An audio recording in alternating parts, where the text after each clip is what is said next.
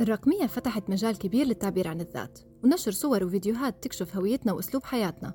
يا سهولة نسخها واستغلالها مثل اللي يصير في ظاهرة اليوم تنكر الرقمي cyber masquerading هي نوع من التنمر اللي يعتمد التنكر واقتباس هويات مزيفة. فلكم تتخيلوا فرص النجاح. ياما شفنا حسابات مشكوك بأمرها أو أساميها غريبة لكن في متنكرين ينتحلون صور وأسامي ناس حقيقية للوصول لضحاياهم.